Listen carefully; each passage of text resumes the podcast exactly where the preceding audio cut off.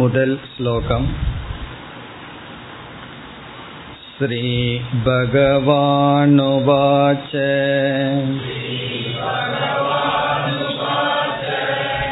परं भूयः प्रवक्ष्यामि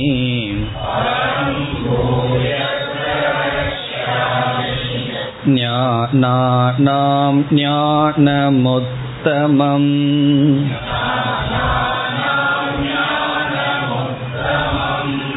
यज्ञात्वा मुनयः सर्वे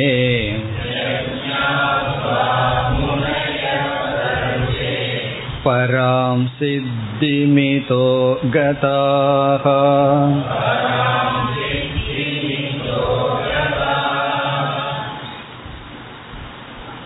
பதிமூன்றாவது அத்தியாயத்தில் ஒரு ஜீவனுடைய துயரத்துக்கு காரணம் குணசங்கக என்று சொல்லப்பட்டது. அஸ்ய குணசங்கக சதசத் யோனி ஜென்மசு காரணம். இதை கேட்டவுடன் நமக்கு குணங்களை பற்றிய பல சந்தேகங்கள் வருகின்றது. என்னென்ன குணங்கள் இருக்கின்றன? அவைகளினுடைய லட்சணம் என்ன? அவைகள் எப்படி நம்மை பந்தப்படுத்துகின்றன? அந்த பந்தத்திலிருந்து நாம் எப்படி நீங்க வேண்டும்? எல்லா குணத்திலிருந்து அது கொடுக்கின்ற பந்தத்திலிருந்து நீங்கியவன் எப்படி இருப்பான்? இது போன்ற பல சந்தேகங்கள் நமக்கு வருகின்றது. அதை நிவர்த்தி செய்ய இந்த பதினான்காவது அத்தியாயத்தை பகவானே துவங்குகின்றார். அர்ஜுனன் கேள்வி கேட்பதற்கு முன் பகவானே குணத்தை பற்றிய விளக்கத்தை துவங்குகின்றார். அதனுடைய விளக்கம் வர இருக்கின்றது. முதல் இரண்டு ஸ்லோகங்களில் பகவான் தான் என்ன செய்ய போகின்றேன் என்ற பிரதிஜை உறுதிமொழியை முதலில் கொடுக்கின்றார். அதை நாம் பார்த்தோம். பூயக பிரவக்ஷாமி நான் மீண்டும் ஏற்கனவே கூறிய தத்துவங்களை கூறப் போகின்றேன் என்று சொன்னார். அதற்கு நாம் சில விளக்கங்கள் பார்த்தோம். ஏன் பகவான் சொன்னதையே சொல்கின்றார் என்றால் பல முறை சொன்னதையே சொல்லும் பொழுதுதான் நமக்கு புரியும். இரண்டாவதாக ஒரு கருத்தை ஒரு கோணத்தில் சொல்லி அதே கருத்தை வேறு கோணத்தில் சொன்னால் நமக்கு புரிய வாய்ப்பு இருக்கின்றது. ஆகவே வேறு வேறு கோணங்களில் பகவான் சொன்ன அதே கருத்தை நான் மீண்டும் சொல்ல போகின்றேன் என்று சொன்னார். பிறகு நான் எதை சொல்ல போகின்றேன்? உனக்கு என்ன கொடுக்க போகின்றேன்? என்ற கேள்விக்கு ஞானம் என்று சொன்னார். நான் உனக்கு ஒரு ஞானத்தை கொடுக்க போகின்றேன். அந்த ஞானத்திற்கு பகவான் இரண்டு அடைமொழிகள் கொடுத்தார். ஒன்று பரம் ஞானம். மேலான ஞானத்தை உனக்கு கொடுக்கின்றேன். ஞானத்துக்கு முதல் அடைமொழி பரம். இது வந்து விஷய திருஷ்டி. பரம் மேலான விஷயத்தை பற்றிய மேலான பொருளை பற்றிய அறிவு இது. பிறகு இரண்டாவது அடைமொழி பகவான் கொடுத்தது உத்தமம் ஞானம். ஞானானாம் உத்தமம் ஞானம். இது பிரயோஜனத்தினுடைய நோக்கில் இந்த ஞானம் உத்தமமான பிரயோஜனத்தை கொடுக்கின்றது. மற்ற ஞானமெல்லாம் உத்தமமான மேலான பிரயோஜனத்தை கொடுப்பதில்லை. இந்த ஞானம் உத்தமமான உயர்ந்த மோக்ஷம் என்கின்ற பலனை கொடுக்க போகின்றது. பிறகு இனி ஒரு கருத்தையும் பார்த்தோம். மற்ற அனைத்து ஞானமும் சாதனையாக இருக்கின்ற ஞானம். இந்த ஞானம் சாத்திய ஞானம். நாம் பகவத்கீதை உபனிஷத் இதையெல்லாம் படித்து புரிந்து கொள்ள வேண்டும் என்று சமஸ்கிருதம் படிக்கின்றோம் என்று வைத்துக்கொண்டால் அந்த சமஸ்கிருத ஞானம் சாதனா ஞானம். அதிலேயே மோட்சம் நமக்கு கிடைக்காது. சாத்திய ஞானம் என்ன என்றால் இங்கு இருக்கின்ற ஞானம். அப்படி எல்லா அறிவுகளும் சாதனையாக இருக்கின்ற அறிவு இந்த அறிவு ஒன்றுதான் சாத்தியம். இந்த அறிவை அடைவதுதான் லட்சியம். அப்படிப்பட்ட ஞானத்தை நான் உனக்கு கொடுக்க போகின்றேன் என்று நான் மீண்டும் இதுவரை சொன்ன கருத்தையே உனக்கு சொல்ல போகின்றேன். கொடுக்கின்ற ஞானம் பரம் ஞானம் உத்தமம் ஞானம். இந்த கருத்து முதல் வரியில் வந்தது சென்ற வகுப்பில் பார்த்து முடித்தோம். இனி நாம் இரண்டாவது வரிக்கு வரலாம். எது ஞாத்வா முனையக சர்வே பராம் சித்திம் இதோ கதாகா எது ஞாத்வா எதை அறிந்து எந்த ஒன்றை அறிந்து ஞாத்துவா என்றால் அறிந்து இங்கு எது என்ற இடத்தில் பிரம்மத்தை நாம் சேர்த்தி கொள்ள வேண்டும். எந்த பிரம்மத்தை அறிந்து அல்லது ஞானம் என்று சேர்த்தி கொண்டால் எத் ஞாத்துவா என்றால் எத் பிராப்பிய எந்த ஞானத்தை அடைந்து. ஞாத்துவாங்கிறதுக்கு அடைந்துங்கிற பொருளை எப்போ கொடுக்கணும்? அறிவு என்பதை சேர்த்தி கொண்டால். எதை என்ற சொல்லுக்கு அறிவு என்று பொருள் சொன்னால் எந்த அறிவை அடைந்து அல்லது எந்த பிரம்மத்தை அறிந்து எந்த அறிவை அடைந்து என்று சொன்னாலும் எந்த பிரம்மத்தை அடைந்து அல்லது அறிந்து என்று சொன்னாலும் ஒரே ஒரு பொருள் இப்ப ஞாத்துவா சர்வே முனையக எல்லா முனிவர்களும் முனிவன் என்பதனுடைய பன்மைதான் முனையக. முனையகன முனிவர்கள். முனிகி என்பது சிங்குலர் முனையகன பன்மை. சர்வே என்றால் எல்லா முனிவர்களும். என்ன பலனை அடைந்தார்கள் என்று அடுத்தது கூறுகிறார். பராம் சித்திம் கதாகா பராம் என்றால் மேலான சித்தி என்றால் சித்திங்கிறது நமக்கு தெரிந்த சொல்லுதான் சித்தி என்றால் அடைதல். மேலான சித்தியை அடைந்தார்கள். சித்தி என்பதும் அடைதல். பராம் சித்தி என்றால் மேலான சித்தியை அடைந்தார்கள். இதக என்றால் இந்த உடலை விட்டதற்கு பிறகு. சித்தினா அஷ்டமகா சித்தி எல்லாம் இருக்கு. தண்ணியில நடக்கிறது. அப்படி எவ்வளவோ சித்திகள் எல்லாம் இருக்கின்றது. இதுல பெரிய சித்தி என்ன என்றால் அந்த பிரம்மத்துடன் ஒன்றாக இருப்பதுதான் பராம் சித்தி அந்த பிரம்மத்துடன் ஐக்கியத்தை அடைகிறார்கள். அதனுடைய விளக்கத்தை பிறகு பார்க்கலாம். இப்பொழுது அந்த முனி முனையக என்ற சொல்லுக்கு வரலாம். முனிவன் என்பது மிக அழகான சொல். வழக்க போக்கத்தில் அந்த சொல்லினுடைய அந்த அழகு குறைந்து விட்டது. இந்த முனியாண்டிங்கிறதெல்லாம் ரொம்ப அழகான வார்த்தை. அதை போய் இந்த முனியாண்டி விலாஸ் நல்லா பேர் வச்சு அதனுடைய அழகையே குறைத்து விட்டார்கள். சாதாரண வார்த்தையில் முனிங்கிறது மிக அழகான சொல். இதற்கு மூன்று பொருள்கள் இருக்கின்றது. ஒன்று மௌனாத் முனிகி. மௌனாத் முனிகினா மௌனமாக இருப்பவர்கள் முனிவர்கள். மௌனத்தை பின்பற்றுவதனால் முனிவர்கள். இந்த இடத்துல மௌனம் என்றால் தேவையான அளவு பேசுவார்கள். வாகீஷக என்று சொல்லப்படும். ஆஞ்சநேயருக்கு சொல்லின் செல்வன் என்று பெயர். அதாவது அவர் ஒரு சொல்லை பயன்படுத்தினால் அந்த சூழ்நிலையில் வேறு எந்த சொல்லையும் பயன்படுத்த முடியாது. அல்லது அந்த சொல்லை குறைக்கவோ நீட்டவோ முடியாது. அப்படி சொல்லை கையாளுபவர். ஈசகன தலைவன். வாக் ஈசகன வாக்குக்கு ஈசன். அப்படி மௌனி என்றால் பேசாமலேயே இருப்பவன் என்பது பொருள் அல்ல. மௌன விரதம் என்று இருக்கும் பொழுது பேசாமல் இருத்தல் என்பது பொருள். இங்கு மௌனம் என்றால் தேவையற்ற பேச்சுக்களை பேசாமல் இருத்தல். அதுதான் கடினம். பேசிட்டே இருக்கிறது சுலபம். பேசாமையே இருக்கிறது கொஞ்சம் கஷ்டமா இருந்தாலும் முடியும். அளவா பேசுவது கடினம். எப்படின்னா சாப்பிடாம இருக்கிறது விரதம் நிறுத்துக்கிறது சுலபம். அல்லது எவ்வளவு தள்ள முடியுமோ அவ்வளவு தள்ளுறது ஒன்று இருக்கு. அளவா சாப்பிட்றது தான் கடினம். முயற்சி பண்ணி பாருங்கள். அது முன்னாடி இருக்கிறது நமக்கு பிரியமான பொருளா இருக்கணும். நாம விரும்புகிற பொருள் முன்னாடி இருந்து பசி இருக்கும் பொழுதே சாப்பாட்டை நிறுத்துறதுங்கிறது அதுக்கு ரொம்ப பயிற்சி வேண்டும். அப்படி இங்கு மௌனாத் என்றால் அளவாக மிதவாக் என்று சொல்வார்கள். அளவாக பேசுபவர்கள். அவர்களுக்குத்தான் முனிவன் என்ற ஒரு பொருள் அல்லது பட்டம் கொடுக்கப்படுகின்றது. அது ஒரு பொருள். இரண்டாவது பொருள் மனநாத் முனிகி.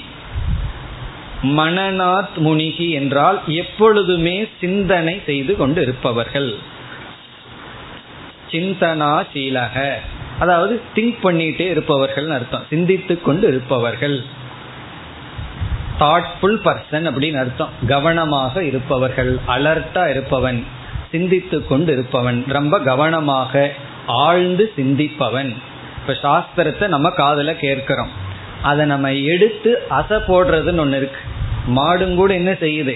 சாப்பிட்டதை அப்படியே உள்ள தள்ளி உடனே மீண்டும் எடுத்து அசை போட்டு உள்ள தெல்வது போல அப்பொழுதுதானே ஜீரணிக்கும் அதே போல நம்ம கேட்ட கருத்துக்களை எடுத்து மனதிற்குள் நாம அசை போடுவதற்கு பெயர் மனநம்.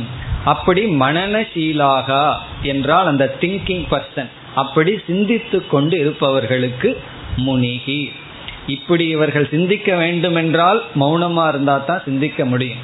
பேசிக்கொண்டே இருந்தால் சிந்திக்க நம்மால் இயலாது.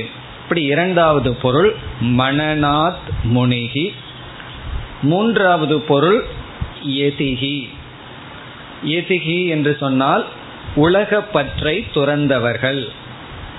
சந்நியாசி என்று பொருள். சங்கரர் வந்து மூன்றாவது பொருளை இங்கு எடுத்துக்கொள்கின்றார் உலகப்பற்றை துறந்தவர்கள். இந்த உலகப்பற்றை துறப்பதற்கு முழுமையாக பற்று விலகுவதற்கு காரணமே இந்த ஞானம் என்று சொல்லப்படுகிறது. முதல்ல ஓரளவு பற்றை நாம் குறைக்கின்றோம் நெறிப்படுத்துகின்றோம். ஆசையை வந்து நெறிப்படுத்துதல் முதல் ஸ்டேஜ் ஞானத்தினால ஆசைகள் அதனுடைய சக்தியை இழப்பது இறுதி நிலை. அப்படி ஆசையை நெறிப்படுத்தி இந்த ஞானத்தினால் அனைத்து பற்றையும் துறந்தவர்கள் முனையக சர்வே. இப்ப அவர்கள் வந்து ஜீவித்திருக்கும் பொழுது மன நிறைவுடன் இருந்து வருகிறார்கள். அந்த மன நிறைவுடன் செய்வதையெல்லாம் ஆசையில் தூண்டப்பட்டு செய்கின்ற செயல் சொல்வதல்ல. அப்படி முனிவனிடம் இருந்து வருகின்ற செயல்களெல்லாம் ஈஸ்வரனுடைய இச்சை ஈஸ்வரனுடைய செயல் என்று நாம் கூறுகின்றோம்.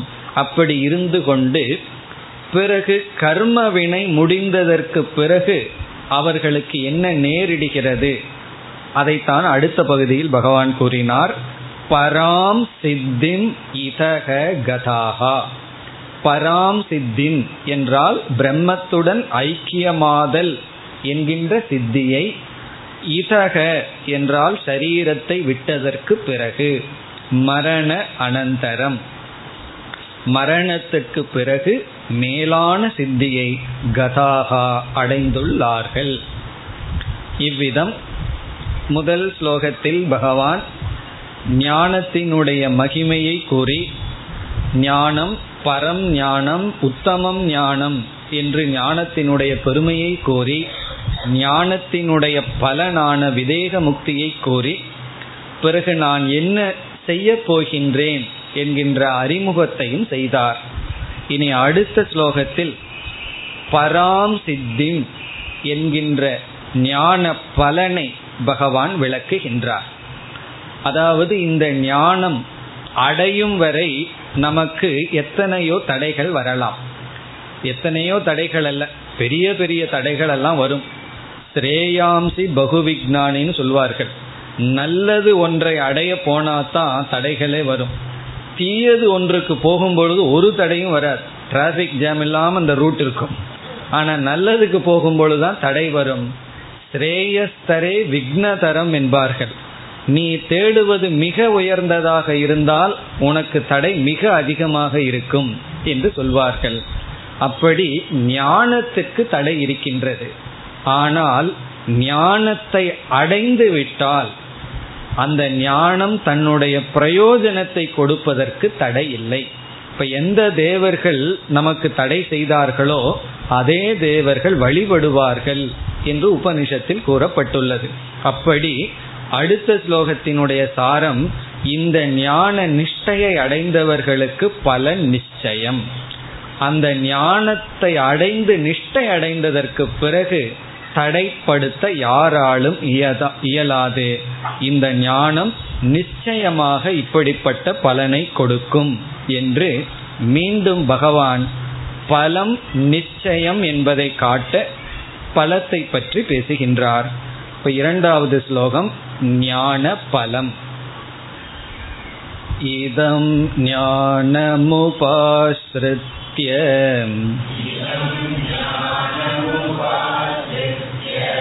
मम साधर्म्यमागताः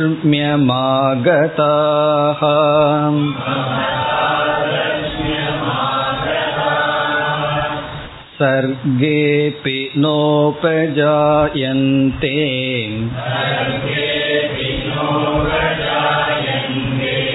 प्रलये न व्यतन्ति च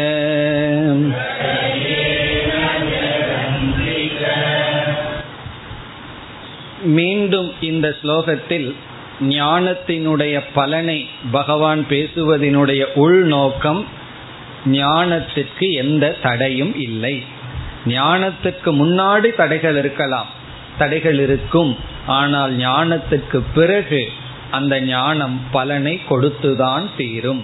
இப்படிப்பட்ட பலனை அடைகிறார்கள் என்று சொல்கின்றார். இதம் ஞானம் உபாசிருத்திய. இதம் ஞானம் என்றால் இந்த ஞானத்தை. இப்ப இந்த ஞானம் என்று சொல்வது பதிமூன்றாவது அத்தியாயத்தில் பேசிய ஞானம். என்ன ஞானம்? அகம் பிரம்ம நான் பூர்ணமானவன்.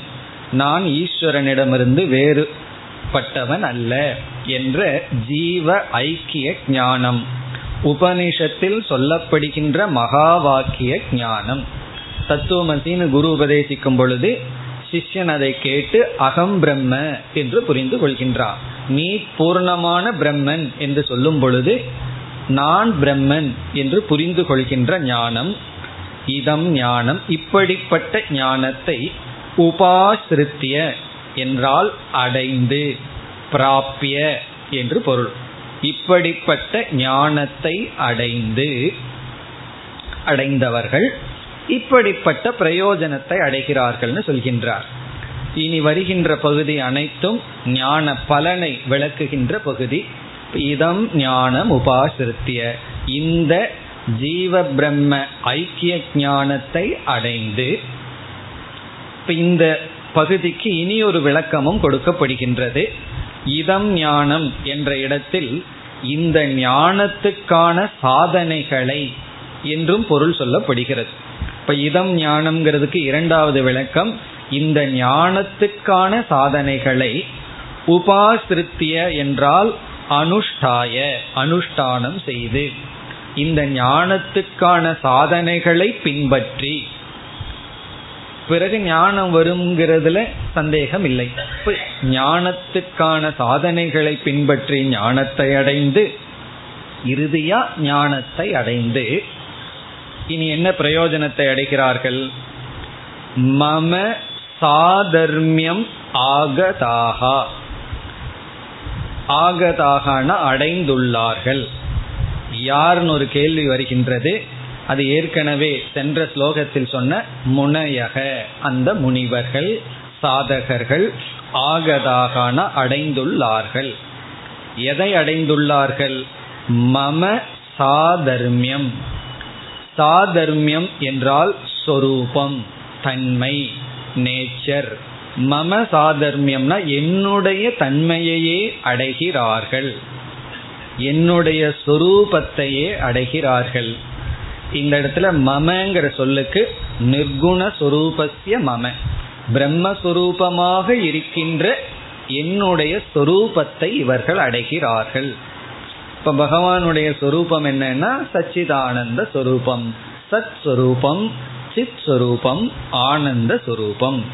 அதாவது சத்துனா என்றும் இருக்கின்ற சித்துனா அறிவு சொரூபம். அனந்தம் அல்லது ஆனந்தம்னா பூர்ண சொரூபம். இதை அடைகிறார்கள்.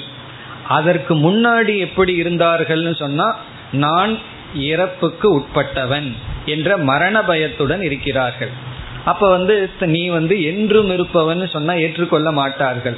நான் வந்து அசத் சுரூபமாச்சே அசத் சுரூபம்னா அழிய போவனாச்சே என்று நினைப்பார்கள். இப்பொழுது நான் சத் சுரூபம்.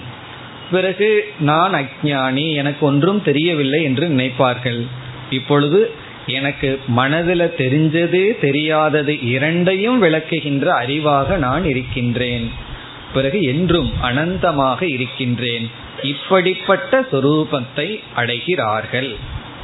இப்ப இந்த ஞானத்தை அடைந்து என்னுடைய சொரூபத்தை அடைகிறார்கள். இந்த ஞானமே அந்த சொரூபத்தை கொடுத்து விடுகிறது. ஏற்கனவே உதாரணம் பார்த்தோம். கர்ணன் வந்து நான் கத்திரியன் என்ற ஞானத்தை அடைந்தவுடன் அவனுக்கு கத்திரியங்கிற தன்மை வந்து விட்டது. இப்போ அதற்கு முன்னாடி எப்படி இருந்தான்னா அதற்கு முன்னாடியும் கத்திரியன் தான் ராஜா தான். ஆனா நான் ராஜாங்கிறது அவனுக்கும் தெரியவில்லை மற்றவர்களுக்கும் தெரியவில்லை. என்னைக்கு நான் சத்திரியன்னு நினை அறிவு வருகிறதோ அப்பொழுதே அவன் சத்திரியனாக ஆகின்றான். அதுபோல இங்கு புரிந்து கொள்ள வேண்டும். பிரம்மமே பிரம்மம் என்று புரிந்து கொள்கின்றது. ஏன்னா அந்த பிரம்மத்துக்கு தான் பிரம்மன்னு தெரியாத பொழுது ஜீவன் ஆகின்றது அப்படி மம சாதர்மியம் ஆகதாகா. ஒரு சமஸ்கிருதம் தெரியலனா இந்த சொல்ல நம்ம சொன்னது அப்படியே கேட்டு சந்தோஷமா புரிஞ்சுக்குவோம். கொஞ்சம் அறிவு இருந்துட்டா சில பிரச்சனைகள் வரும். பல இடங்கள்ல அறிவுனாலதான் பிரச்சனையே வரும். என்ன பிரச்சனைன்னு சொன்னா இந்த சாதர்மியம்ங்கிற வார்த்தை சமஸ்கிருதத்துல இலக்கியத்துல வேறொரு பொருள் இருக்கின்ற. இது இலக்கியம் தெரிஞ்சா தான் இந்த பிரச்சனையெல்லாம் நமக்கு வரும். ஆனால் நமக்கு இல்லைன்னு நினைக்கிற அந்த பிரச்சனை. என்ன பிரச்சனை என்றால் சாதர்மியம் என்றால் சமான குணம் அப்படின்னு ஒரு அர்த்தம். அதுவும் அதுவும் ஒன்றல்ல ஐக்கியம் அல்ல இப்ப வந்து ஒரு மாணவனை சிங்கத்துக்கு நாம் ஒப்பிட்டு பேசுகின்றோம். இப்ப சிங்கத்துக்கு ஒப்பிட்டு பேசுகிறோம்னு சொன்னா அவன் நாலு காலில் நடக்கிறான்னு அர்த்தம் கிடையாது. சிங்கத்திடம் ஒரு தர்மம் இருக்கின்றது. தைரியமா இருக்கிற தர்மம். அதே போல அந்த மாணவனிடமும் தைரியமா இருக்கிற தன்மை இருக்கின்றது. அப்படி சமான தர்மம் தர்மத்தின் அடிப்படையில் மாணவன் சிங்கத்தினுடைய சாதர்மியத்தை அடைகின்றான் அப்படின்னு சொல்வது இலக்கிய வழக்கு. அதை நம்ம படிச்சுட்டு இங்க நம்ம பகவானுடைய சாதர்மியம்னா பகவான் நம்மளும் வேறுதான். இப்ப இறைவன் வேறு ஈஸ்வரன் வேறு நம்ம வேறுதான். ஆனா அவரோட ஏதோ ஒரு சமான தர்மம். ரெண்டு பேர்த்துக்கும் ஏதோ ஒன்று ஒரு அக்கௌண்ட் செட்டில் ஆயிருக்கு. ரெண்டு பேர்த்துக்கு ஏதோ ஒரு தர்மம் பொருந்தி வருகிறது. என்றெல்லாம் நமக்கு சந்தேகம் வரும். அந்த சந்தேகம் நமக்கு வேண்டாம். காரணம் என்ன என்றால் இந்த இடத்தில் பகவான் சாதர்மியம் என்பது சொரூபத்தின் அடிப்படையில் சொல்கின்றார். குணத்தின் அடிப்படையில் சொல்லவில்லை. என்னுடைய சொரூபத்தையே இவர்கள் அடைகிறார்கள்.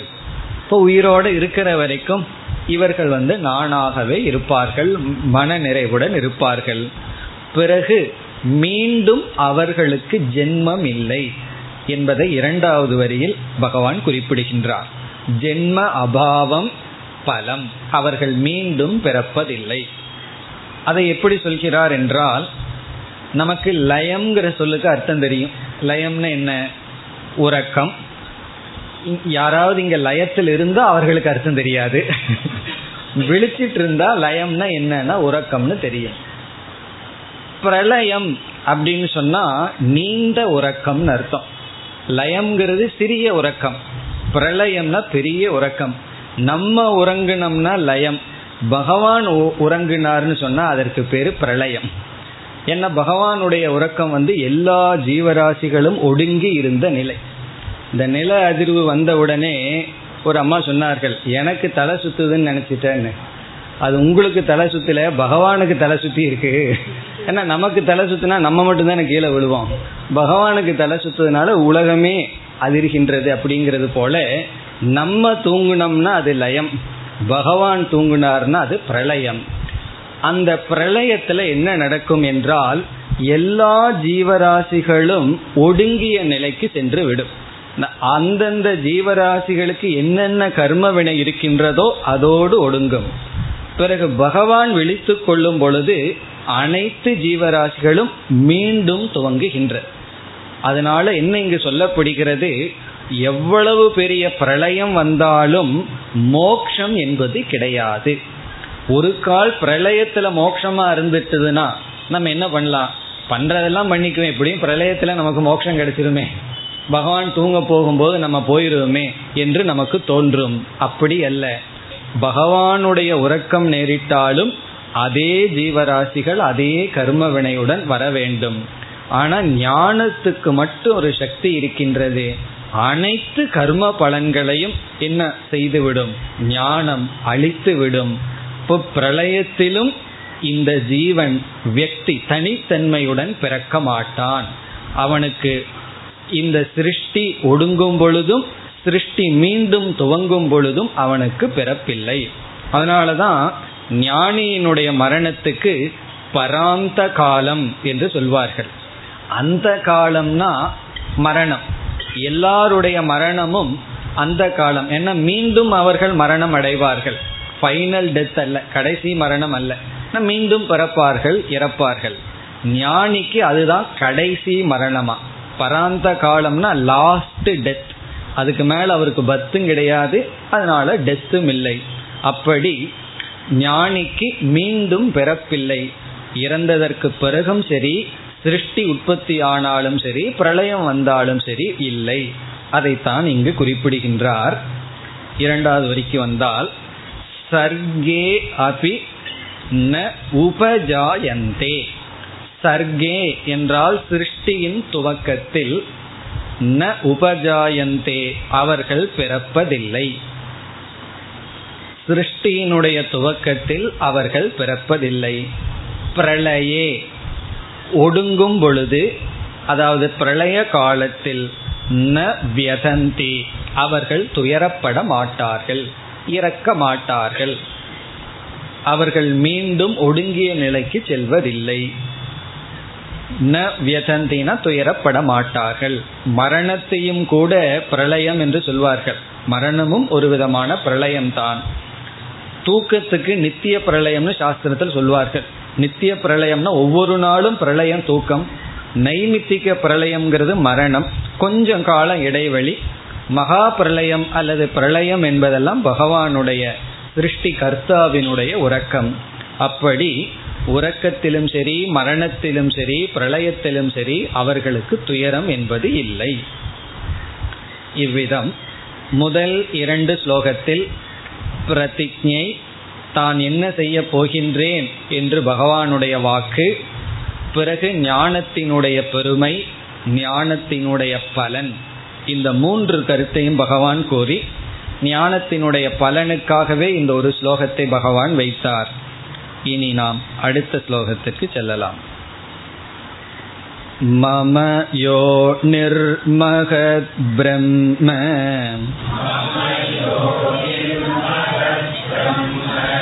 तस्मिन् गर्भं दधाम्यहम्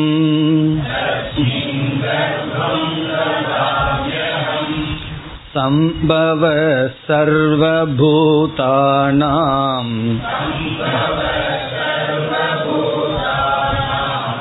ततो भवति भारत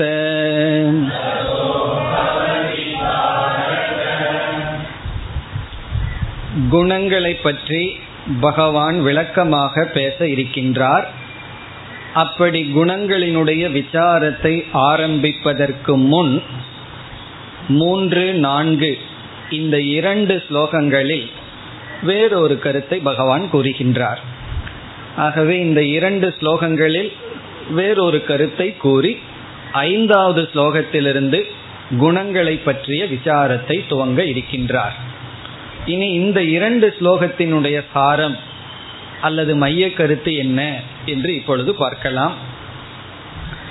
மாயா என்ற ஒரு சக்தி அந்த பிரம்மனிடம் இருக்கின்றது என்றெல்லாம் நாம் பார்த்திருக்கின்றோம். மாயா சக்தி என்று ஒரு சக்தி. அந்த மாயை என்பது அந்த பிரம்மத்தை சார்ந்து இருக்கின்ற சக்தி மாயைக்கு தனியாக சுதந்திரமாக செயல்படுகின்ற சக்தி இல்லை. இந்த மாயா சக்திங்கிறது எங்க பார்த்தோம் என்றால் பிரகிருதிகி புருஷகங்கிற விசாரத்துல அந்த பிரகிருதி தான் மாயை என்று சொல்லப்படுகிறது. எப்படி பகவான் சொன்னார் புருஷன் என்று சொல்லப்படுகின்ற அறிவு சுரூபமும் பிரகிருதி என்று சொல்லப்படுகின்ற ஜடஸ்வரூபமும் அனாதியாக இருக்கின்றது என்று புருஷக பிரகிருதிங்கிற சொல்லல தத்துவ விசாரம் செய்தார். அந்த பிரகிருதி மாயை என்று சொன்னோம். அது பிரம்மனிடம் இருக்கின்ற ஒரு விதமான சக்தி. அந்த சக்தியானது இந்த உலகமாக இப்பொழுது மாறி இருக்கின்றது. அது மூன்று குண வடிவமானது என்றெல்லாம் பார்த்திருக்கின்றோம். அந்த மாயா அந்த பிரகிருதி சுதந்திரமாக செயல்படாது. அது அந்த பிரம்மத்தை சார்ந்துதான் செயல்படும் என்ற கருத்தை பகவான் கூற விரும்புகின்றார். பிறகு அந்த மாயா சக்தி தான் உபாதான காரணமாக இருக்கிறது. உபாதான காரணம்னா இந்த உலக அனைத்திற்கும் காரணமாக இருக்கின்றது என்று அந்த கருத்தையும் பிறகு இந்த அகில பிரபஞ்சத்திற்கும் பகவான் என்ன சொல்ல வருகின்றார் இந்த இரண்டு ஸ்லோகத்தில் நானேதான் அனைத்து காரணமாக இருக்கின்றேன். எனக்கு வித்தரனே உபாதான காரணம் ஈஸ்வரனே நிமித்த காரணம். எனக்கு அதுக்குள்ள உபாதான காரணம்ங்கிறது மறந்து போச்சு. நிமித்த காரணம்ங்கிறது மறந்துடுதேன்னு சொன்னா உடனே நம்ம பானைக்கு போக வேண்டியதுதான். பானையை வந்து செய்வதற்கு களிமண் உபாதான காரணம் அதை செய்கின்ற குயவன் நிமித்த காரணம்.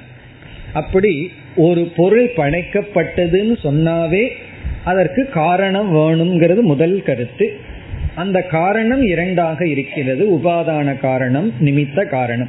உபாதான காரணத்தை வந்து மெட்டீரியல் காஸ் அப்படின்னு சொல்றோம். அது ஒரு கச்சா பொருள். நிமித்த காரணம்னா அறிவுடைய ஒருவன் அதை வந்து உருவாக்க வேண்டும். ஆனா சாதாரணமா உபாதான காரணம் வேறா இருக்கும் நிமித்த காரணம் வேறா இருக்கும் ஆனா பகவான் என்ன சொல்றார்? இந்த உலகத்துக்கு நானே உபாதான காரணம் நானே நிமித்த காரணம்னு சொல்றார். அதை புரிய வைக்கிறதுக்கு உபனிஷத் பல உதாகரணங்கள் கொடுக்கும். அதுக்கு வந்து ரொம்ப பிரசித்தமான உதாகரணம் வந்து சிலந்தியானது தன்னுடைய வலையை அது செய்கிறது.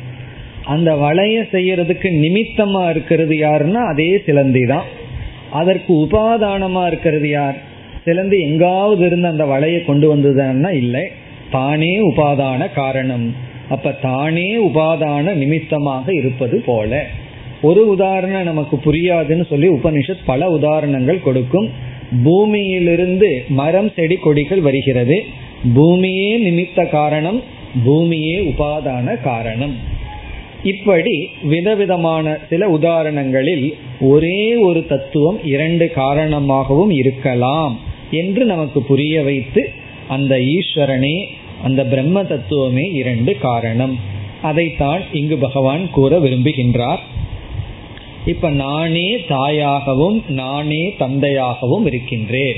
அதான் அர்த்தநாரீஸ்வரன் எல்லாம் நம்ம வந்து வழிபடுகின்றோம். ஒரே ஒரு ஈஸ்வர தத்துவம் தான் அனைத்துமாக இருக்கின்றது. அதை இங்கு பகவான் குறிப்பிடுகின்றார். ஸ்லோகத்திற்குள் சென்றால் மம யோனிர் மகத் பிரம்ம. யோனிகி என்ற சொல்லை இப்பொழுது எடுத்துக்கொள்ளலாம் யோனிகி என்றால் இங்கு உபாதான காரணத்தை குறிக்கின்றது. யோனிகி யோனிகினா கருப்பை என்று பொருள். யூட்ரஸ் அர்த்தம். வூம்பு கருப்பை மம யோனிகி என்னுடைய கருப்பை எது என்றால் மகத் பிரம்ம.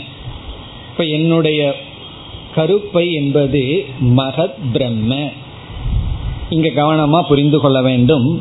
மகத் பிரம்ம என்பது மாயையை குறிக்கின்ற தத்துவம். மகத் பிரம்ம இஸ் ஈக்வல் டு பிரகிருதிகி. என்னுடைய மம என்றால் என்னுடைய கர்ப்பப்பை என்பது என்ன என்றால் மாயை. இப்ப பகவானுடைய கர்ப்பப்பையாக இருப்பது யூட்ரஸாக இருக்கிறது என்னன்னா மகத் பிரம்ம பிரகிருதி மாயை. பிறகு தஸ்மின் அந்த கர்ப்பப்பையில் கர்ப்பம் ததாமி அகம். நான் ததாமினா நான் கொடுக்கின்றேன் அகம். நான் கொடுக்கின்றேன் அகம் ததாமி. தஸ்மின் அந்த கருப்பையில் நான் எதை கொடுக்கின்றேன்? கர்ப்பம். இந்த இடத்துல கர்ப்பம்ங்கிற சொல்லுக்கு விதை என்று பொருள். இப்ப இங்க பகவான் என்ன சொல்கிறார் என்ற விளக்கத்திற்கு நாம் பிறகு வரலாம். இப்ப முதல் வரியில மகத் பிரம்ம என்ற சொல் பிரகிருத்தியை அல்லது மாயையை குறிக்கின்றது. அது வந்து ஒரு உதாகரணமாக பகவான் இங்கு எடுத்துக்கொள்றார் கருப்பைக்கு உதாரணமாக எடுத்துக்கொண்டு என்னுடைய கருப்பை என்பது இந்த மாயை. அதில் நான் விதையை விதைக்கின்றேன். பிறகு இரண்டாவது வரிக்கு வந்தால் சர்வபூதானாம் சம்பவக ததக பவதி. சர்வபூதானாம் எல்லா ஜீவராசிகளினுடைய. சர்வபூதானம்னா அனைத்து படைப்பினுடைய சம்பவகன உற்பத்தி அனைத்து ஜீவராசிகளினுடைய தோற்றம் ததக. தொடர்ந்து பவதி ஏற்படுகிறது. பாரத ஹே அர்ஜுனா. அதை தொடர்ந்து அனைத்து ஜீவராசிகளினுடைய உற்பத்தி ஏற்படுகின்றது. இதுதான் இந்த ஸ்லோகத்தினுடைய பொருள். இப்ப இங்கு என்ன பகவான் குறிப்பிட விரும்புகின்றார் என்றால் மாயை என்பது ஒரு ஜடமான சக்தி ஜடமான தத்துவம். அந்த ஜடமான மாயை தான் இந்த உலகமாக மாறுகின்றது. உபாதான காரணமே விதவிதமா வடிவெடுப்பது போல இந்த மாயை விதவிதமாக நம்ம முன் காட்சியளித்து கொண்டிருக்கிறது. நமக்கு இந்த இடத்துல ஒரு குழப்பம் வரலாம். பல சமயங்கள்ல மாயை வந்து என்னுடைய அறிவை மறைச்சிடுது அப்படின்னு சொல்லி இந்த மாயை வந்து மனசில் இருக்கின்ற அறியாமை அல்லது மோகம் அத மாயைன்னு சொல்லி சொல்லி பழகி வந்திருக்கோம். இந்த மாயை என்ன சும்மா விடல அப்படின்னு சொன்னா மோகம் மனதில் இருக்கின்ற அறியாமை அது ஒரு பொருள் இருக்கு. ஆனா இந்த உடல் இந்த உலகம் நாம பார்க்கிற அனைத்துக்கும் மாயினே பேர். இந்த டேபிள மாயைன்னு சொல்றோம் சரீரத்தை மாயைன்னு சொல்றோம் ஆனா மாயைங்கிறது ஒரு மெட்டீரியல் ஒரு பொருள். அது எப்படிப்பட்ட பொருள் என்றால் மூன்று குண வடிவமான அந்த பொருள். பிறகு மனசில் இருக்கிற மாயைங்கிறது மயக்கம்ங்கிற அர்த்தத்துல மோகம்ங்கிற அர்த்தத்துல நம்ம பயன்படுத்தி வருகிறோம். அதை நம்ம தமோ குணத்தை பற்றி விசாரம் பண்ணும் பொழுது நமக்கு விளங்கும். அந்த மோகம்ங்கிறதுக்கும் மாயைன்னு சொல்லலாம். பிறகு இங்கு மாயைன்னு சொல்லுவது இந்த பிரபஞ்சம். ஸ்தூலமான பிரபஞ்சம் மாயை தான் சூக்மமாக இருந்து காரணமாக இருக்கின்ற நிலைய பிரகிருத்தின்னு சொல்றோம். இப்ப இந்த பிரகிருதி ஜடமானது இந்த பிரகிருதி தான் என்னுடைய உபாதான காரணம். இப்ப நான் வந்து இந்த பிரகிருத்தியிலிருந்து வேறுபட்டவன் அல்ல. அதே சமயம் இந்த பிரகிருதி என்னை சார்ந்து இருக்கிறது இனி அடுத்த கேள்வி ஜடமான இந்த உலகம் எப்படி அறிவுடன் செயல்படுகிறது என்று வரும்பொழுதுதான் இங்கு பகவான் சொல்றார் நான் ஜடமான மாயைக்கு ஒரு சேதன உணர்வை கொடுக்கின்றேன். சேதனத்துவத்தை கொடுக்கிறேன். ஒரு உணர்வை அறிவை கொடுக்கின்றேன். அதைத்தான் இங்கு பகவான் பீஜம் கர்ப்பம்னு சொல்றார். இந்த மாயையை நான் பிளஸ் பண்றேன்னு சொன்ன என்ன அர்த்தம்? நான் நிமித்த காரணமா இருக்கிறேன்னு சொன்ன என்ன அர்த்தம்? இந்த ஜடமான மாயை செயல்பட அறிவை நான் கொடுக்கின்றேன். அதுல வந்து என்னுடைய சைத்தன்யத்தினுடைய ரிஃப்ளக்ஷனை கொடுக்கிறேன். என்னுடைய சித்தினுடைய பிரதிபிம்பத்தை நான் கொடுக்கின்றேன் என்று பொருள். இப்ப பகவான் வந்து நிமித்த காரணம்னு சொல்லும் பொழுது என்னைக்குமே நிமித்த காரணம்னா அறிவுடையவன். இன்டெலிஜென்ட் காஸ்ட்னு ஆங்கிலத்தில் சொல்றோம். அறிவுடையவன் தான் நிமித்த காரணமா இருக்க முடியும். அந்த அறிவு இங்கு வந்து பரபிரம்மத்தினுடைய சைத்தன்யத்தை அங்கு கொடுத்தல். சைத்தன்யத்தை கொடுத்துட்டா அவர்கிட்ட தீர்ந்து போயிருமேங்கிற எண்ணம் வரக்கூடாது. சைத்தன்யமா இருந்துட்டு அதனுடைய பிரதிபிம்பத்தை கொடுத்தல். அப்படி நிமித்த காரணம் என்பது பிரம்மத்தினுடைய சைத்தன்யத்தினுடைய வியாப்தி மாயையில் இருப்பது. உபாதான காரணம்ங்கிறது அந்த மாயை பிரம்மத்தினுடைய ஈஸ்வரனுடைய சக்தியாக இருத்தல். அதைத்தான் இங்கு பகவான் இந்த ரெண்டு ஸ்லோகத்தில் குறிப்பிட்டு இருக்கின்றார். இப்ப இங்க வந்து சில டெக்னிக்கல் வார்த்தையை பயன்படுத்தி இருக்கார் அவ்வளவுதான். மகத் பிரம்மங்கிற வார்த்தையை பிரகிருதிங்கிறதுக்கு பதுவா பயன்படுத்தி உள்ளார் பிறகு ஒரு உதாரணம் கொடுத்துள்ளார். எப்படி கர்ப்ப பையிலிருந்து ஒரு சிசு உருவாகின்றதோ அல்லது பூமியிலிருந்து மரம் செடி கொடிகள் விதைய வச்சோம்னா அதிலிருந்து எப்படி உருவாகிறதோ அந்த விதை வந்து நிமித்த காரணம். பிறகு அதை அதிலிருந்து உருவாகின்ற பூமி உபாதானமா இருக்கோ அதே போல இந்த பிரபஞ்சத்திற்கு நான் அறிவை கொடுக்கும் காரணமாகவும் பிறகு இந்த பிரபஞ்சம் வருவதற்கு மாயை உபாதான காரணமாகவும் இருக்கின்றது என்று இங்கு பகவான் குறிப்பிட்டுள்ளார். இதுதான் இந்த ஸ்லோகத்தினுடைய மைய கருத்து. இந்த மாயை ஜடமானது சுயமாக சேதனம் அதனிடம் இல்லை. அதற்கு நான் சேதனத்துவத்தை கொடுத்துள்ளேன். இனி இதே கருத்தை தான் அடுத்த ஸ்லோகத்திலும் பகவான் குறிப்பிடுகின்றார் நான்காவது ஸ்லோகம் सर्वयोनिषु कौन्तेय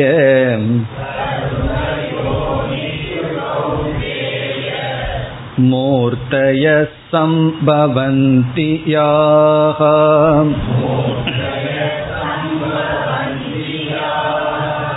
तासां ब्रह्ममहद्योनिः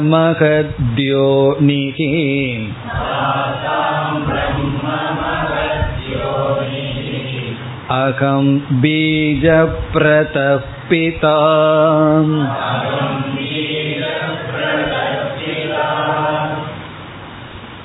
நாம் பார்த்த அதே கருத்துதான் இங்கு மீண்டும் விளக்கப்படுகின்றது நானே உபாதான காரணம் நானே நிமித்த காரணம். இது வந்து ஈஸ்வரனை பற்றிய நமக்கு இருக்க வேண்டிய ஞானம். இதுல வந்து உபாதான காரணம் என்றால் அந்த சிருஷ்டிக்கு மூல காரணம் ஸ்திதிக்கும் மூல காரணம் லயத்துக்கும் மூல காரணம். சிருஷ்டி ஸ்திதி லய காரணம் உபாதான காரணம்னு சொல்லப்படுகிறது. இப்ப வந்து பானை வரணும்னா களிமண் உற்பத்திக்கு காரணம். பானை பானையா இருக்கணும்னா களிமண் காரணம். பிறகு மீண்டும் அந்த பானை களிமண்ணுக்குள்ளதான் ஒடுங்குகின்றது. இப்ப வந்து களிமண்ணிலிருந்து விதவிதமான பானையை செஞ்சாச்சு. நம்ம வந்து அந்த பானைகளை எல்லாம் பார்த்து கொண்டிருக்கும் பொழுது நாம் எதை பார்த்து கொண்டிருக்கின்றோம்? விதவிதமான பானையை பார்த்துட்டு இருக்கோம் அதை பார்க்கும் பொழுது அந்த பானையினுடைய உபாதான காரணத்தை தான் பார்க்கிறோம். அப்படி என்றால் இந்த விதவிதமான உலகத்தை பார்த்துட்டு இருக்கும் பொழுது நாம் உண்மையில் எதை பார்த்து கொண்டிருக்கின்றோம்? இந்த உலகத்தினுடைய உபாதான காரணத்தை பார்க்கின்றோம். அந்த உபாதான காரணம் பகவான் நான் சொல்றார். அப்ப நம்ம யார பார்த்துட்டு இருக்கோம் பகவானை தான் பார்த்துட்டு இருக்கோம் அது தெரியாததுனால பகவான்னு தெரியல. பகவான்னு தெரிஞ்சு பார்த்தோம்னா பகவான் தான். காரணம் நம்ம நம்மளுடைய திருஷ்டி வந்து அந்த உபாதான காரணத்தை பார்க்காம பானையை பார்க்க முடியாது. நம்ம பானையை ஒருத்தர் முன்னாடி வச்சுட்டு களிமண்ணை பார்க்காம பானையை பாருன்னா பார்க்க முடியுமோ? வேணா மனதுக்குள்ள இருக்கிற அல்லது பிரெயின்ல இருக்கிற பா களிமண்ணை வேணா பார்க்கலாம்னு சொல்லுவார். அது எப்படி முடியும்? அல்லது ஒரு செயினை காட்டி தங்கத்தை பார்க்காம செயினை மட்டும் பாருன்னா பார்க்க முடியுமா? அப்படி நம்ம உபாதான காரணத்தை தான் பார்த்துட்டு இருக்கோம். ஆனா அங்க செயின் பானைங்கிற புத்தி வந்து அந்த உபாதான காரணத்தை மறைச்சிருது. அதே போல நானே இந்த அகில பிரபஞ்சத்திற்கு உபாதான காரணம். நானே நிமித்த காரணம். அறிவின் அடிப்படையில நிமித்த காரணம். மாயையினுடைய அடிப்படையில உபாதான காரணம். அதை சொல்கின்றார் சர்வ யோனிஷு கவுந்தேய கவுந்தேயன்னா அர்ஜுனனை அழைக்கின்றார். ஹே அர்ஜுனா குந்தியின் மகனே சர்வ யோனிஷு எல்லா கர்ப்பங்களிலும் எல்லா சரீரங்களிலிருந்து பிறக்கின்ற சர்வ யோனிஷு எல்லா கருப்பைகளிலிருந்தும் யாகா மூர்த்தயக சம்பவந்தி. யாகான எந்த மூர்த்தயகன உருவங்கள் எந்த உருவங்கள் சம்பவந்தின தோன்றுகின்றனவோ. இங்கு சர்வயோனி என்றால் மனித சரீரம் தேவ சரீரம் மிருக சரீரம் மரம் செடி கொடி என்று அனைத்து ஜீவராசிகளையும் குறிக்கின்றது. அனைத்து ஜீவராசிகளுக்குள்ளிருந்தும் எந்த உருவம் தோன்றுகின்றதோ யா மூர்த்தயக சம்பவந்தி எந்த உருவம் தோன்றுகின்றதோ தாசாம். அந்த அனைத்து மூர்த்தங்களுக்கும் அந்த அனைத்து உருவங்களுக்கும் மகத் பிரம்ம யோனிகி. இங்கேயும் பகவான் மாறி போட்டிருக்கார். பிரம்ம மகத் யோனிகின்னு. அதை மீண்டும் சென்ற ஸ்லோகத்து போல மகத் பிரம்ம யோனிகி. மகத் பிரம்ம யோனிகினா பிரகிருத்தியானது உபாதான காரணம். இங்க மகத் பிரம்மன பிரகிருதி யோனிகினா உபாதான காரணம். எப்பொழுதெல்லாம் சாஸ்திரத்துல யோனிங்கிற சப்தம் வருதோ அப்ப நம்ம சரியா புரிஞ்சுக்கணும்னா உடனே உபாதான காரணம்னு நினைக்க வேண்டும். இப்ப எல்லா விதமான உருவங்களுக்கும் எல்லா ஜீவராசிகளினுடைய தோற்றங்களுக்கும் காரணம் இந்த என்னுடைய பிரகிருதி. பிறகு நான் யார்? பகவான் வந்து மமங்கிற வார்த்தையை பயன்படுத்தியிருக்கார். மம பிரகிருதி என்னுடைய பிரகிருத்தின்னு சொல்லியிருக்கார். இப்ப வந்து அகங்கிற வார்த்தையை பயன்படுத்துகிறார். அகம் பீஜ பிரத பிதா. பீஜ பிரதகன நான் விதையை கொடுக்கின்ற. இந்த இடத்துல அறிவை கொடுக்கின்ற சேதனத்துவத்தை கொடுக்கின்ற பிதா இவ தந்தையை போல. இங்க தந்தைங்கிறது ஒரு உதாரணமா பகவான் சொல்றார். இப்ப நான் அறிவு சொரூபமாக இருக்கின்ற நான் நிமித்த காரணமா இருக்கேன். என்னுடைய இந்த பிரகிருதி உபாதானமாக இருக்கிறது. இதிலிருந்து இனி ஒரு கருத்தையும் பகவான் சொல்லியிருக்கார். என்னுடையதுன்னு சொல்லும் பொழுது பிரகிருதிங்கிறார் நான் சொல்லும் பொழுது அறிவுன்னு சொல்றார். அப்ப பகவானுக்கு அறிவு தெளிவா இருக்குன்னு அர்த்தம். எப்படி? நான் அறிவு சுரூபமானவன் என்னுடைய பிரகிருதி இது மிச்சியா என்னை சார்ந்து இருக்கின்ற இந்த பிரகிருதி பொய்யானது இந்த பொய்யான பிரகிருதி வச்சுட்டு நான் மாயாஜாலம் செய்து கொண்டு இருக்கின்றேன். என்னன்னா நம்ம கனவு காணும் போது என்ன செய்கின்றோம்? நம்ம மனதில் இருக்கின்ற ஒவ்வொரு தாட் ஒவ்வொரு எண்ணங்களும் ஒவ்வொரு பொருளாக உருவாக்கி விட்டோம் ஒவ்வொரு சம்ஸ்காரங்களும் தான் அங்கே ஒவ்வொரு பொருள்கள். அங்கே பார்க்கிற மலைகள் நீர் மனிதர்கள் இதெல்லாம் நம்மளுடைய மனதினுடைய உபாதான காரணத்திலிருந்து வந்தது. பிறகு நான் வந்து அறிவை கொடுத்துட்டு லைட்டை எல்லாம் கொடுத்துட்டு நிமித்த காரணமாக இருந்து கொண்டு வருகின்றேன். அந்த உபாதான காரணம் என்னுடையது. நான் அறிவு சுரூபமானவன் நிமித்த காரணம். அப்படி இங்க அகங்கிறத பகவான் வந்து நிமித்த காரணத்துல போட்டிருக்கார். உபாதான காரணத்துல மமன்னு சொல்லியிருக்கார்.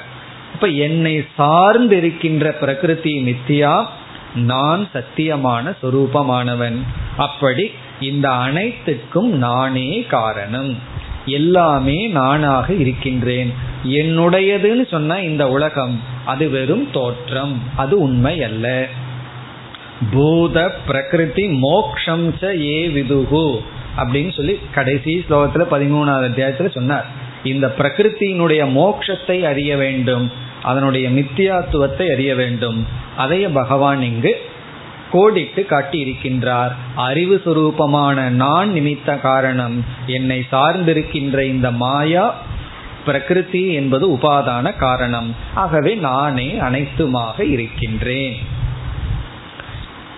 இதோடு முகவுரைகளெல்லாம் முடிவடைகின்றது. இனி பகவான் குணத்தை பற்றிய விசாரத்தை ஆரம்பிக்கின்றார். ஐந்தாவது ஸ்லோகம். சத்வம் तम इति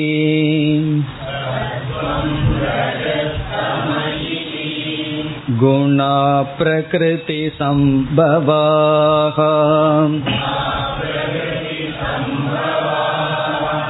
निबध्नन्ति महाबाहो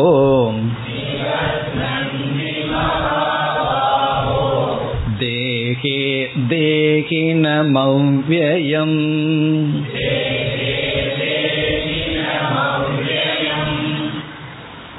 இந்த ஐந்தாவது ஸ்லோகத்தில் ஆரம்பித்து பதினெட்டாவது ஸ்லோகம் வரை குண விசாரம் நடைபெற உள்ளது. குணத்தை பற்றிய விசாரங்கள்.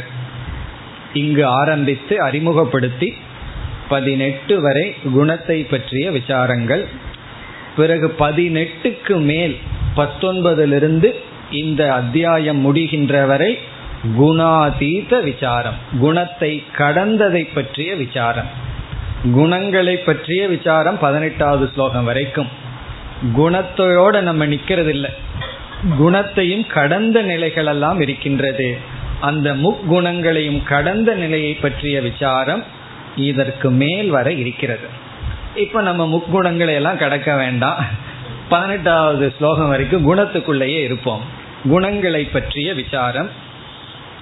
இந்த பதினெட்டாவது ஸ்லோகம் வரை என்னென்ன கருத்துக்கள் வருகிறதுங்கிறது இப்பொழுது பார்க்கலாம். ஆறு கருத்துக்கள் வருகிறது. ஆறு டாபிக் வரை இருக்கிறது. எல்லாம் ரொம்ப முக்கியமான நம்முடைய ஒவ்வொரு நாளும் அனுபவித்து வருகின்ற விஷயங்களை பற்றி பகவான் பேசுகின்றார். அதனால் இதெல்லாம் நம்ம ப்ராக்டிக்கலாக தெரிந்து கொள்ள வேண்டிய விஷயங்கள். நம்மளுடைய முகத்தை நம்ம பார்க்குறோம். டெய்லி எவ்வளோ முறை பார்த்துட்டு இருக்கோம். கொஞ்சம் உள்முகத்தை பகவான் காட்டுகின்றார். உனக்குள்ள இருக்கிறத பாரு அப்படின்னு சொல்லி இந்த ஸ்லோகங்கள் எல்லாம் நம்ம மனதிற்கு கண்ணாடியாக இருக்க போகின்றது. பார்க்குற கஷ்டமா இருக்கோ இல்லையோ பார்த்து தான் ஆகணும். நம்மளுடைய மனதினுடைய கண்ணாடிகள் தான் இந்த ஸ்லோகங்கள். நம்மளுடைய மனதை அழகாக இங்கு பகவான் சித்தரிக்க போகின்றார். இந்த ஆறு டாபிக் என்னென்னு முதல்ல இப்பொழுது பார்த்து விடுவோம். அதனுடைய விளக்கம் அல்ல என்னென்ன ஆறு தலைப்புகள் இனிமேல் பகவான் பேச போகிறார். முதல் தலைப்பு லக்ஷணம். ஒவ்வொரு குணத்தினுடைய இலக்கணம். குண லட்சணம் ஒவ்வொரு குணத்துக்கு லட்சணம் சொல்ல போற. நமக்கு என்ன எவ்வளவு குணங்கள் எல்லாம் நமக்கு தெரியும்? சத்துவ குணம் ரஜோ குணம் தமோ குணம்னு மூணு குணம் இருக்கு. அந்த ஒவ்வொரு குணத்தினுடைய லட்சணத்தை சொல்கின்றார். முதல் கருத்து. இரண்டாவது பந்தன பிரகாரக. பந்தன பிரகாரம்னு சொன்னா ஒவ்வொரு குணம் எப்படி நம்மை பந்தப்படுத்துகிறது. அதை சொல்ல போற.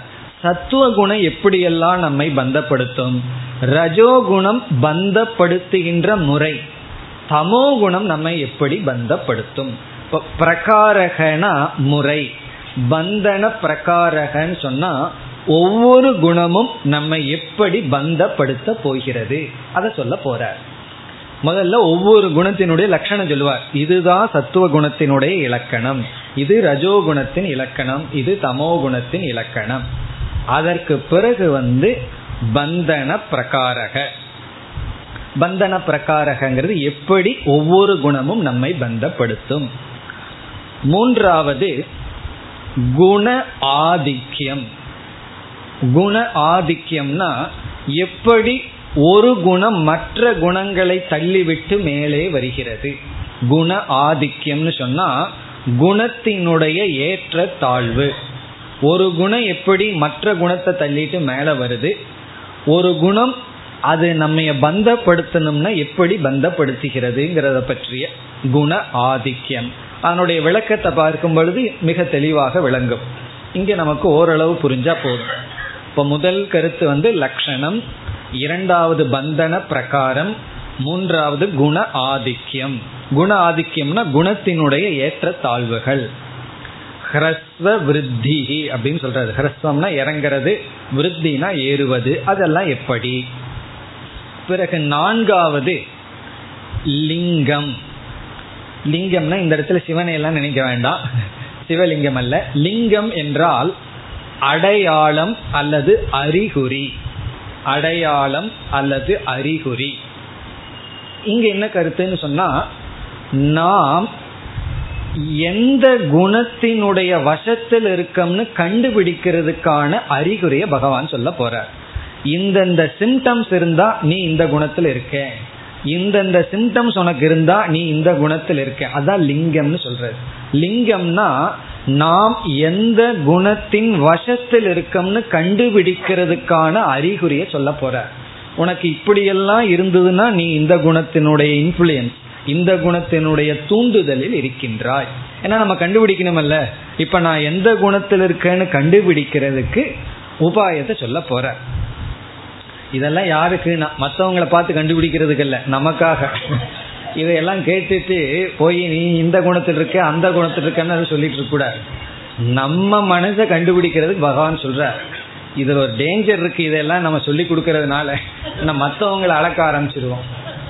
நீங்க வந்து இந்த குணத்திலிருந்து பேசுகிறீர்கள் நீங்க அந்த குணத்திலிருந்து கேட்கிறீர்கள் இப்படி எல்லாம் பேச ஆரம்பிச்சிருவோம்.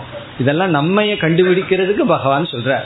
இந்த அடையாளங்களை வச்சு நம்மையத்தான் டெஸ்ட் பண்ணணுமே தவிர ஊரார போய் டெஸ்ட் பண்ணக்கூடாது. ஊரார டெஸ்ட் பண்ணா தமோ குணம்னு சொல்லிடுவார் அப்படி அடையாளங்கள் எல்லாம் சொல்ல போறாரு அறிகுறிகள் எல்லாம் சொல்ல போறாரு. இந்தந்த மாதிரி இருந்தா நீ இந்த குணத்துல இருக்க. அப்படி சத்துவத்துக்கு அறிகுறி ரஜத்துக்கு அறிகுறி தமசுக்கு அறிகுறி.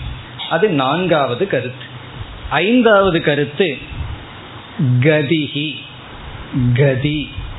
கதின்னு சொன்னா ஒருவன் எந்த குணத்தினுடைய வசத்துல இருந்து உயிரை விடுகிறானோ அந்த குணத்தின் அடிப்படையில் இறந்ததற்கு பிறகு அவனுக்கு கதி கிடைக்க போகுது.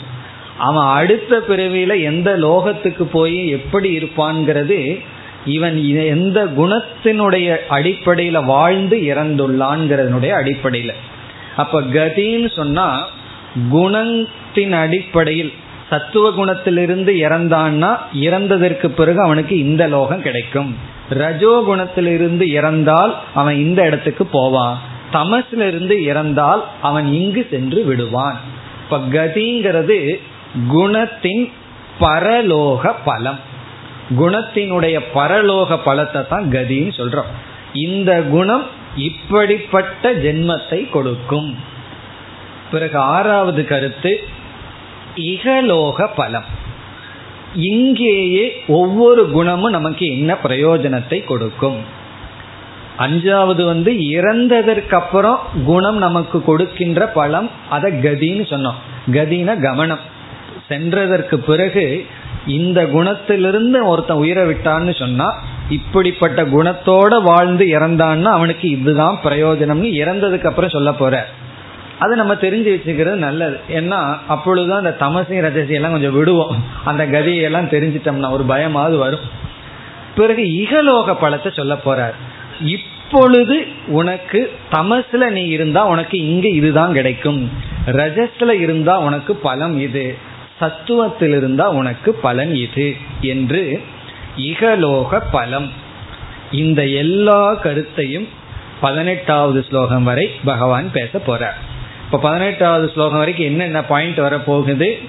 லட்சணம் ஒவ்வொரு குணத்தினுடைய இலக்கணம் ஒவ்வொரு குணமும் எப்படி நம்மை பந்தப்படுத்தும் என்கின்ற பந்த பிரகாரம். பிறகு வந்து குணத்தினுடைய ஆதிக்கியம் ஆதிக்கியம்னா ஒன்று எப்படி மேலே வந்து இனி ஒன்றை எப்படி தள்ளும். பிறகு நான்காவது வந்து அறிகுறிகள் அடையாளங்கள். நாம எந்த குணத்தில் இருக்கோம்னு கண்டுபிடிக்கிறதுக்கு சில குழு சில அடையாளங்கள் சில மார்க் பகவான் கொடுக்க போற.